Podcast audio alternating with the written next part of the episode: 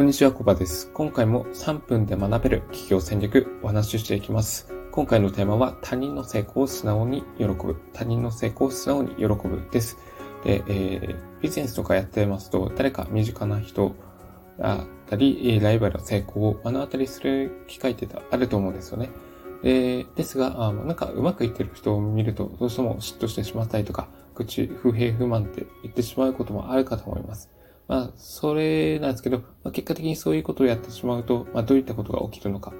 言いますと、自分に毒を塗ってしまうということになってしまうわけです。もし、えー、成功者を馬鹿にしていたりしていたら、ダイレクトにそれが自分に悪影響を及ぼしてしまうということになるわけです。まあ、人への悪口が自己否定につながるというイメージです。つまり、まあ、自分にも他人にもマイナスの影響を及ぼしてしまって、全然良くない結果をもたらしてしまうということになってしまいます。なので、え他人の成功を素直に喜ぶことが大事になってきます。で、以前、えーと、世界ナンバーワンゴルフプレイヤーだったタイガー・ウッズさんの話になるんですけど、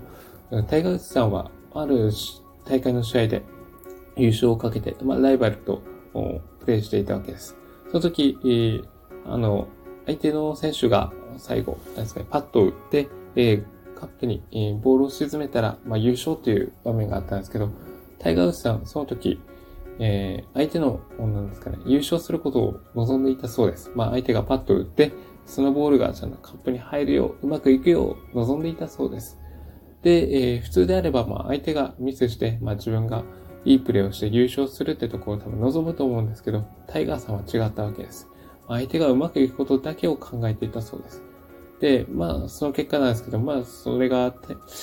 うん、タイガーさんの多分パフォーマンスを上げることになったわけで、えー、それが結果的に優勝をもたらしたということになったわけです。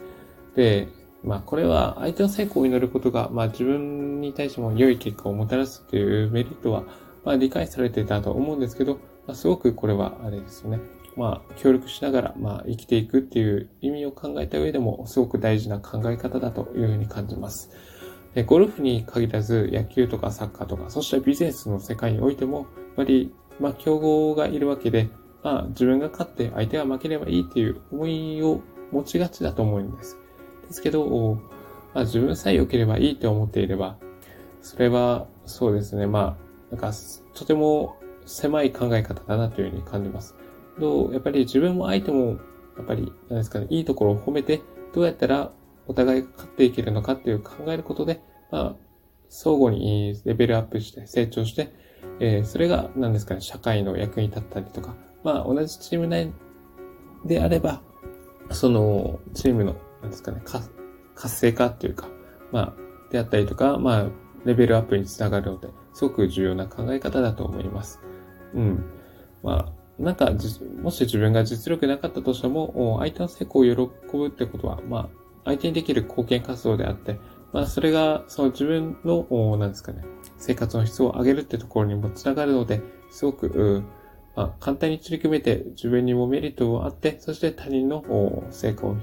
引き寄せる活動にもつながるという意味で、えー、他人の成功を素直に喜ぶってことは大事なことだと思います。はい。なんか、まあ、今すぐからでもできることであって、まあ、幸せを感じやすい体質になっていくためにも、すごく大事なことだと思いますので、ぜひ、えー、気づいたら やってみてください。ということで、今回のテーマ、あ他人の成功を素直に喜ぶ、他人の成功を素直に喜ぶのテーマはここでおしまいにします。ここまでご清聴いただき、ありがとうございました。